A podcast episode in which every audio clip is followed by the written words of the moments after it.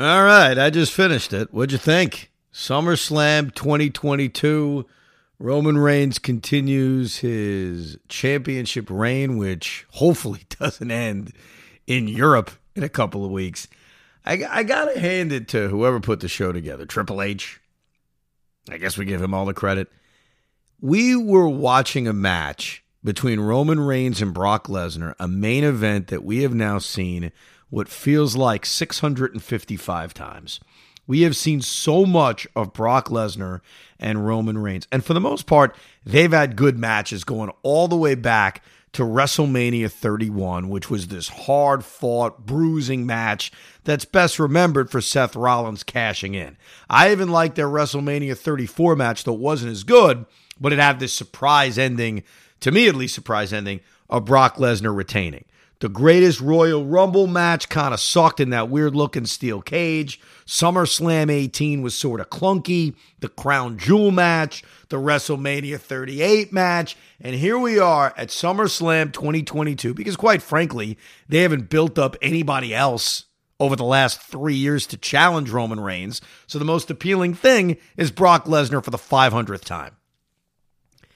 And yet, in what I hope is the last time these guys meet, in a main event, the last time these guys meet during this rivalry, they pulled out all the stops and at least gave us something we've never seen before. And I got to give them credit. Now, we'll talk a little bit about Vince McMahon. I didn't do a podcast about it. I was I wanted to and then life got in the way. Or maybe Rico Brogna got in the way. So, a lot on SummerSlam, my reaction to this event, and then we'll talk about Vince, everything that went down with Vince and the future of this company. But I got to tell you, the main event, which I wasn't excited about, because again, how many times have we seen Roman Reigns, Brock Lesnar? They gave us crap we've never seen before, even though it seemed weird at the time and didn't really make any sense at the time. Like, okay, Brock Lesnar's coming out in a bulldozer. He's coming out in a tractor, not a bulldozer, a tractor.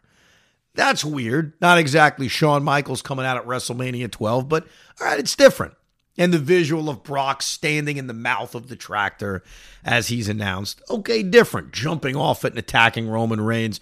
Okay, different. But you knew the entire time they got to do something with this freaking tractor.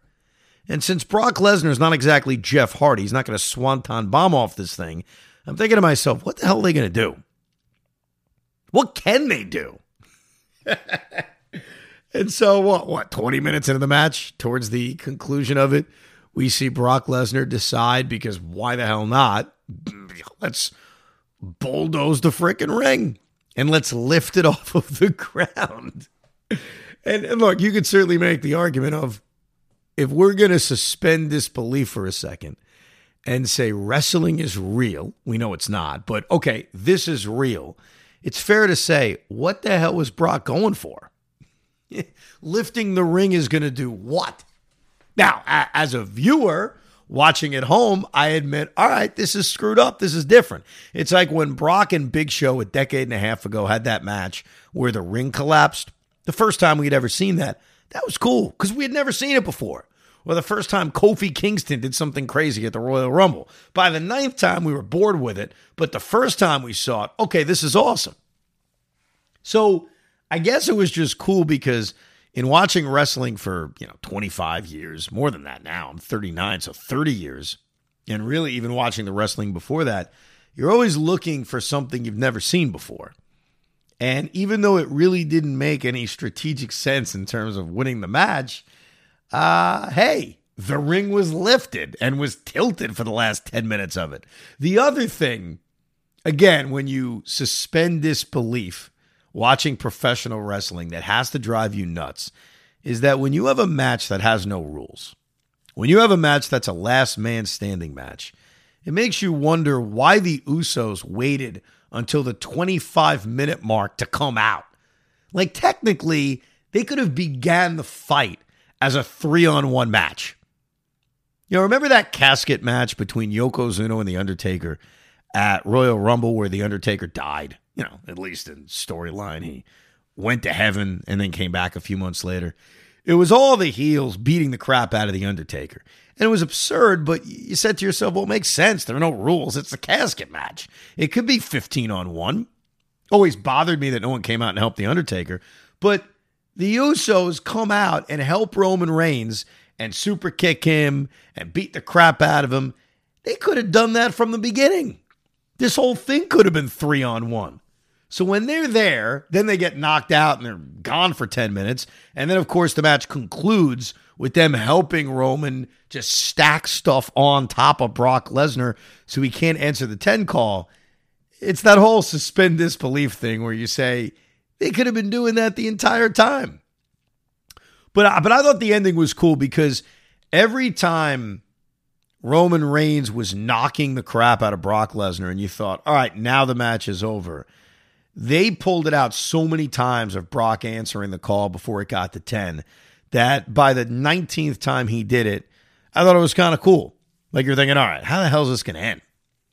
Because I think we all realized that Roman Reigns was going to win, that Roman Reigns should win, that Brock was not going to beat Roman Reigns in their final encounter, supposedly at SummerSlam after this.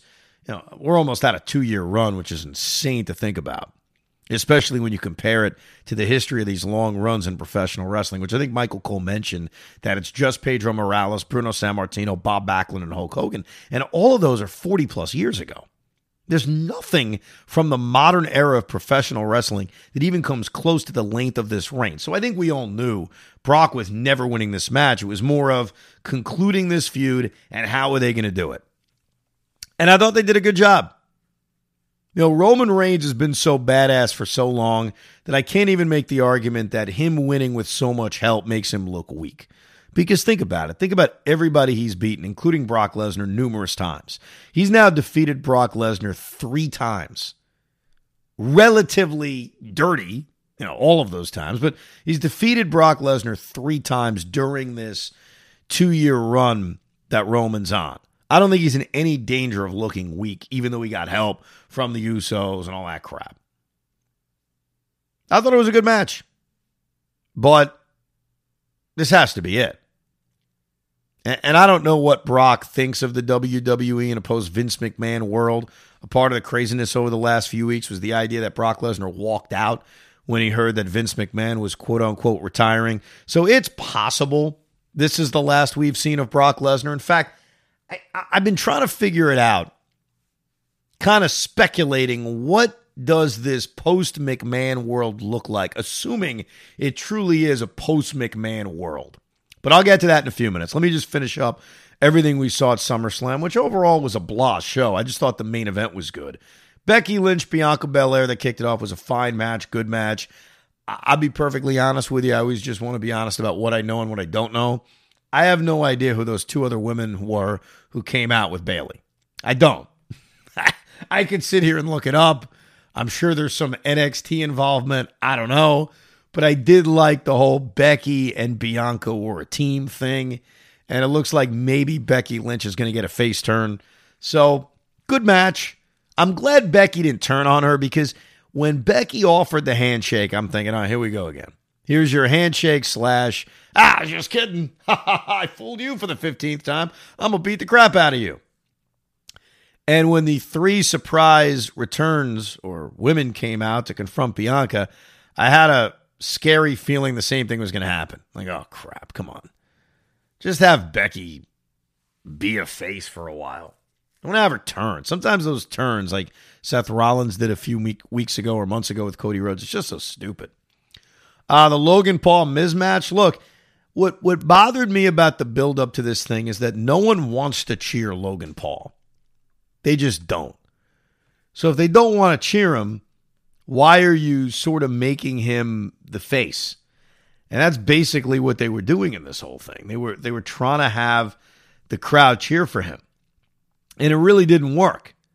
With that said, Logan Paul put on a hell of a show. I mean, he's doing frog splashes through tables to the point where when the match finally ended, the crowd cheered him almost just in support of the fact that they were surprised he was that good because he was that good. But despite the support he got at the end, I think they've got to realize people don't want to cheer him. There's certain people that are natural heels, they're natural faces. They want to cheer someone, they don't want to boo this person. I think we will find out with whatever they do with Logan Paul moving forward that the crowd really wants to boo him. But he put on a hell of a show. I got to give him credit. No surprise, he won, obviously, in his first real, real match. I guess as a full time wrestler in the WWE. I can't wait till WrestleMania 42 when it's a triple threat match between Logan Paul, Pat McAfee, and Dwight Howard. That'll be great. Uh, Lashley crushed Theory. Fine. No, whatever. Theory's not ready to be champion. I like that they're giving him a push. I think he's got a lot of great potential. Uh, it's cool to have that briefcase with you but he can't win the championship. He was never going to win it at SummerSlam, and I can't see anything over the next six months that would make my view change on that. So instead, just have him be the chicken ass heel who runs around with his briefcase, who every once in a while makes you think he's going to cash in, and hopefully he gets better and develops and becomes a bigger and bigger star as time goes on. I don't know what you do with Lashley other than make him. I, get you know what you know what make will make Lashley important I guess Roman Reigns is a part time guy. We've seen that over the last few months. And if he's a part time guy holding the two main championships, besides relying on the women wrestling, which you certainly can do, you're probably elevating Bobby Lashley as a U.S. champion, but really it's close to being the undisputed championship since the undisputed champion ain't going to be around that long. But right now, he's just kicking ass as a face. Judgment Day against the Mysterios. I don't know why. I keep waiting for Dominic Mysterio to turn heel. And I sort of want that. I want that. Because what, what are we doing here with the Mysterios? I know Rey's been around for a million years and they're celebrating his anniversary. And I read an article last week that Jennifer Aniston wanted to bang him, which is kind of cool. That came out of nowhere. I'd never heard that before. But every time I watch the Mysterios team, I'm waiting for Dominic to turn on him and say, You bastard. I wanted to be Eddie Guerrero's son 20 years ago. I can't stand you, Dad. And then we get this big blow off between Rey and Dominic. Edge returned. It's weird how in Edge's kind of second go around, they've really been in love with the Brood angle. Edge was a part of Brood for what felt like five minutes. And how many times have they kind of brought back that blood sucking, vampire esque Edge? It'll be cool to see him feud with Judgment Day. I think that'll be fun. Him and Finn Balor could be a nice little feud. But it is weird to me that they really have fallen in love with the Brood Edge. Pat McAfee, Happy Corbin. Pat McAfee's good. I'm not going to rip him as a wrestler, and I think his announcing is outstanding. The one thing I wonder about with McAfee is that every big event, WrestleMania, SummerSlam, they give Pat a match, and he does a great job. He really does. I mean, he does a hell of a job, but he keeps winning. Think about it. He beat Theory at WrestleMania. I know he lost to Vince McMahon, but stop. He beat Theory at WrestleMania. He beats Corbin here at SummerSlam. Not that I love Corbin, but doesn't Pat McAfee sort of need to lose to these full time guys? As good of a job as he puts on, what's the end game of that? Is Pat McAfee ever really going to be a full time wrestler?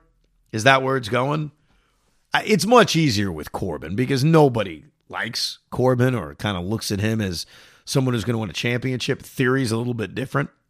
But every time Pat gets in the ring, dating back to that match he had at NXT, a rare NXT match I actually watched, He's a hell of a performer. Great announcer. Great announcer. Oh, he he is you know, I think JR and Jerry Lawler were a great team.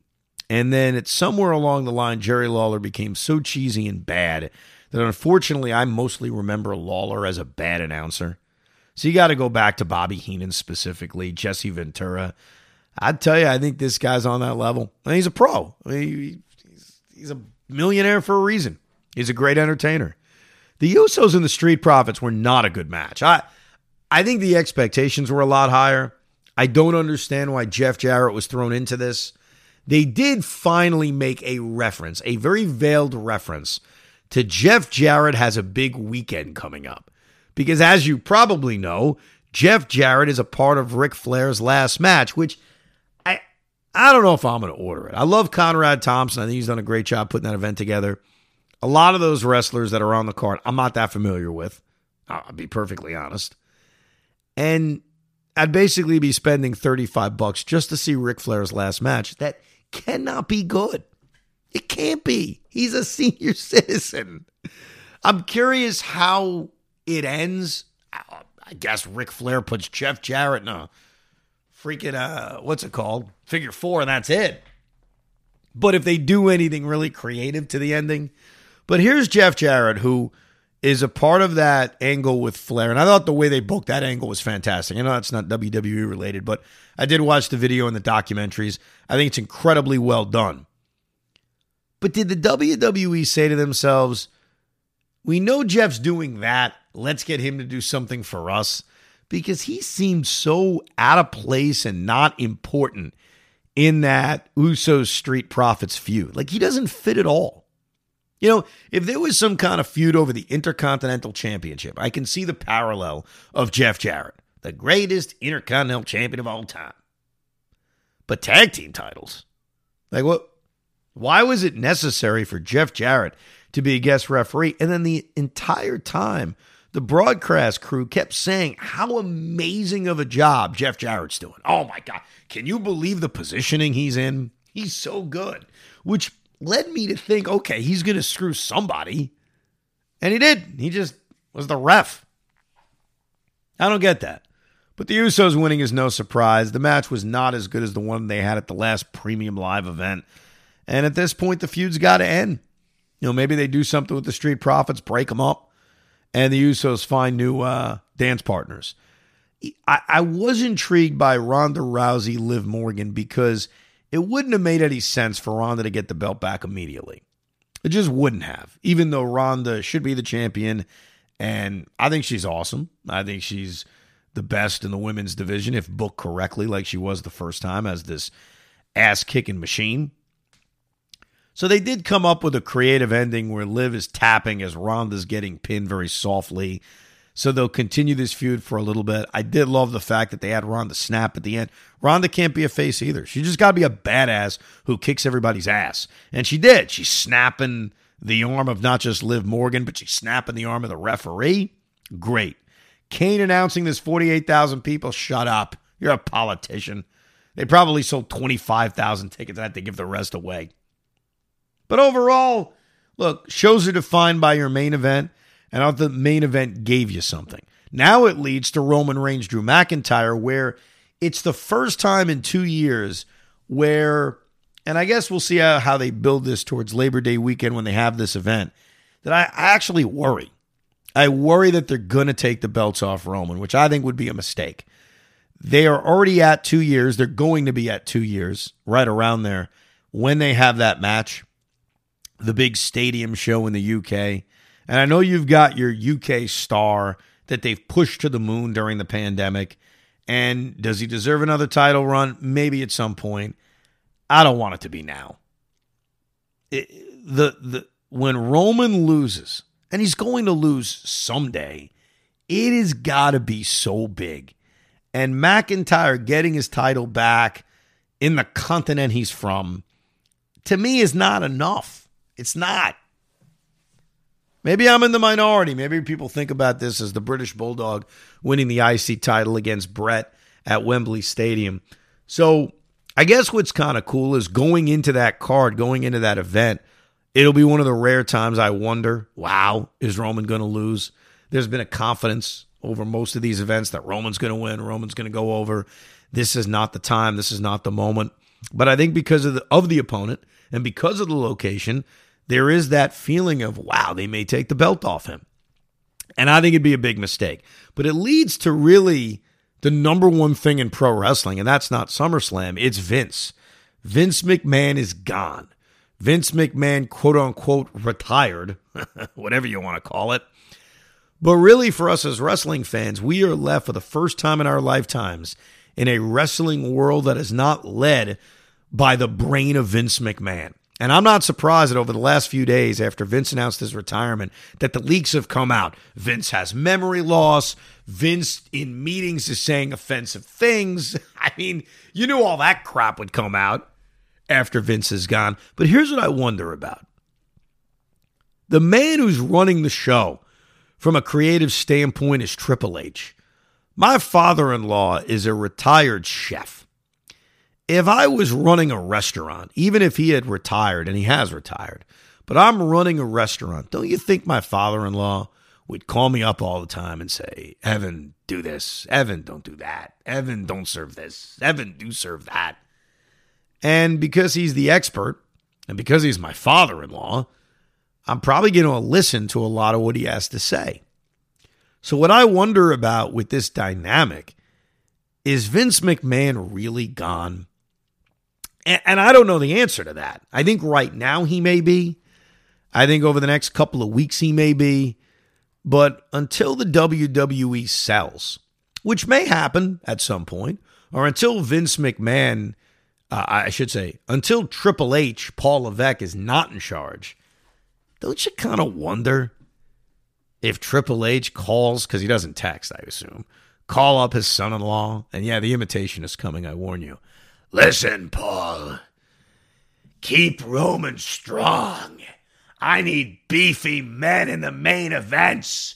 What are you doing with these small guys? I need beef. I don't know. I wonder. Like, even watching SummerSlam, was things booked differently because of Triple H? Were they? And I trust Triple H. Say what you want about him as a wrestler. Say what you want about maybe the behind the scenes crap he pulled in the mid 2000s, whatever you think of Triple H, based on how much everyone loved NXT a few years ago when he ran it, and based on the fact that Triple H is a student of the game who's not lost his mind yet, who's not going to be about putting himself over because he doesn't wrestle anymore, I'm excited in theory for Triple H to run the show. But I wonder because his father in law is still Vince McMahon. I think obviously Triple H in charge was never going to change the main event. It was always going to be Brock Lesnar, Roman Reigns. And I think with the stadium show coming up in the UK, it was always going to be Drew McIntyre against Roman Reigns. But I think after that, and, and, certainly the way that match is booked and the way some of these new angles go about, we're going to see what Triple H is going to do. And I have to admit, I, I know that you're always concerned about the one you don't know, even though we sort of do know Triple H. I'm excited about a post Vince McMahon wrestling world. I love Vince. I think he's a legend. Uh, and by love, I mean, I think he's a brilliant wrestling mind. You know, all of us who are, if anyone's listening to this podcast, you're a wrestling fan. Well, what got you into wrestling? Think about it. What got you into wrestling? And unless you're going to tell me WCW got you into wrestling, Vince McMahon got you into wrestling. So I guess we owe that to him as a creative guy that he gave us the product that we're still interested in all these years later. Has he struggled the last few years? No doubt. This product hasn't been great. I mean, the only thing that's been great has been Roman Reigns. That I stand by. And now it's going to be a challenge because he's not a full time guy. You know, he's going to have, whether he loses to McIntyre or not, an unprecedented championship reign in this modern era. And most of it was done as a full time guy. But if they want to continue this, which I think they should, it's going to be a challenge if he's not around a lot. And it also leads to the question that we've asked on this podcast every time we've talked wrestling for I think at least two years now and that's can they get The Rock to give you that ultimate main event? Because the whole family dynamic has always led to that. The tribal chief has led to that. And maybe that's been the intention, but getting back to the whole Vince McMahon thing, does Vince not being around hurt those chances? A lot of these legends have some kind of loyalty to Vince McMahon because Vince created them. Now, I don't know if Triple H and The Rock are exactly best boys, best friends.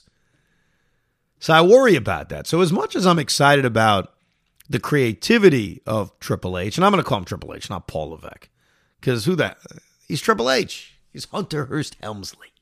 That's who he is.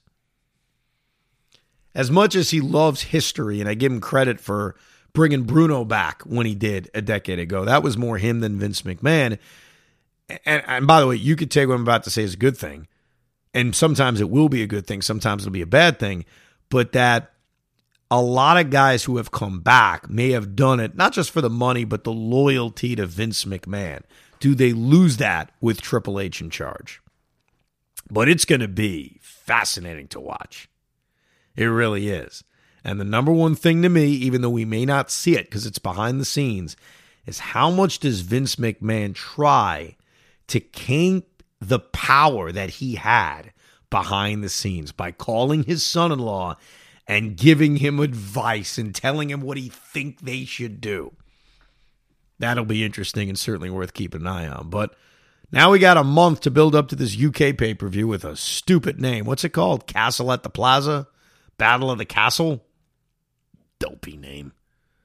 That's cool that they're having a big event in the United Kingdom. There's rabid wrestling fans there. So I'm not mocking that. But what is it? Battle at the Castle? Or whacking at the castle? Whatever the hell it is. I'll see how they build it up over the next few weeks. But to me, it is still Roman Reigns' time. He still needs to remain the undisputed Universal Champion. I will try to do a, a handful of Evan Roberts podcasts. Obviously, I now do Rico Brogna, where our Mets material is. So if you are a Mets fan, you could download Rico Brogna. We do a podcast after every single series that they play, and a couple of bonus episodes mixed in throughout the baseball season. So we'll do a lot of wrestling here when we get a chance. But thank you very much for listening and downloading the Evan Roberts podcast. Instant reaction, SummerSlam.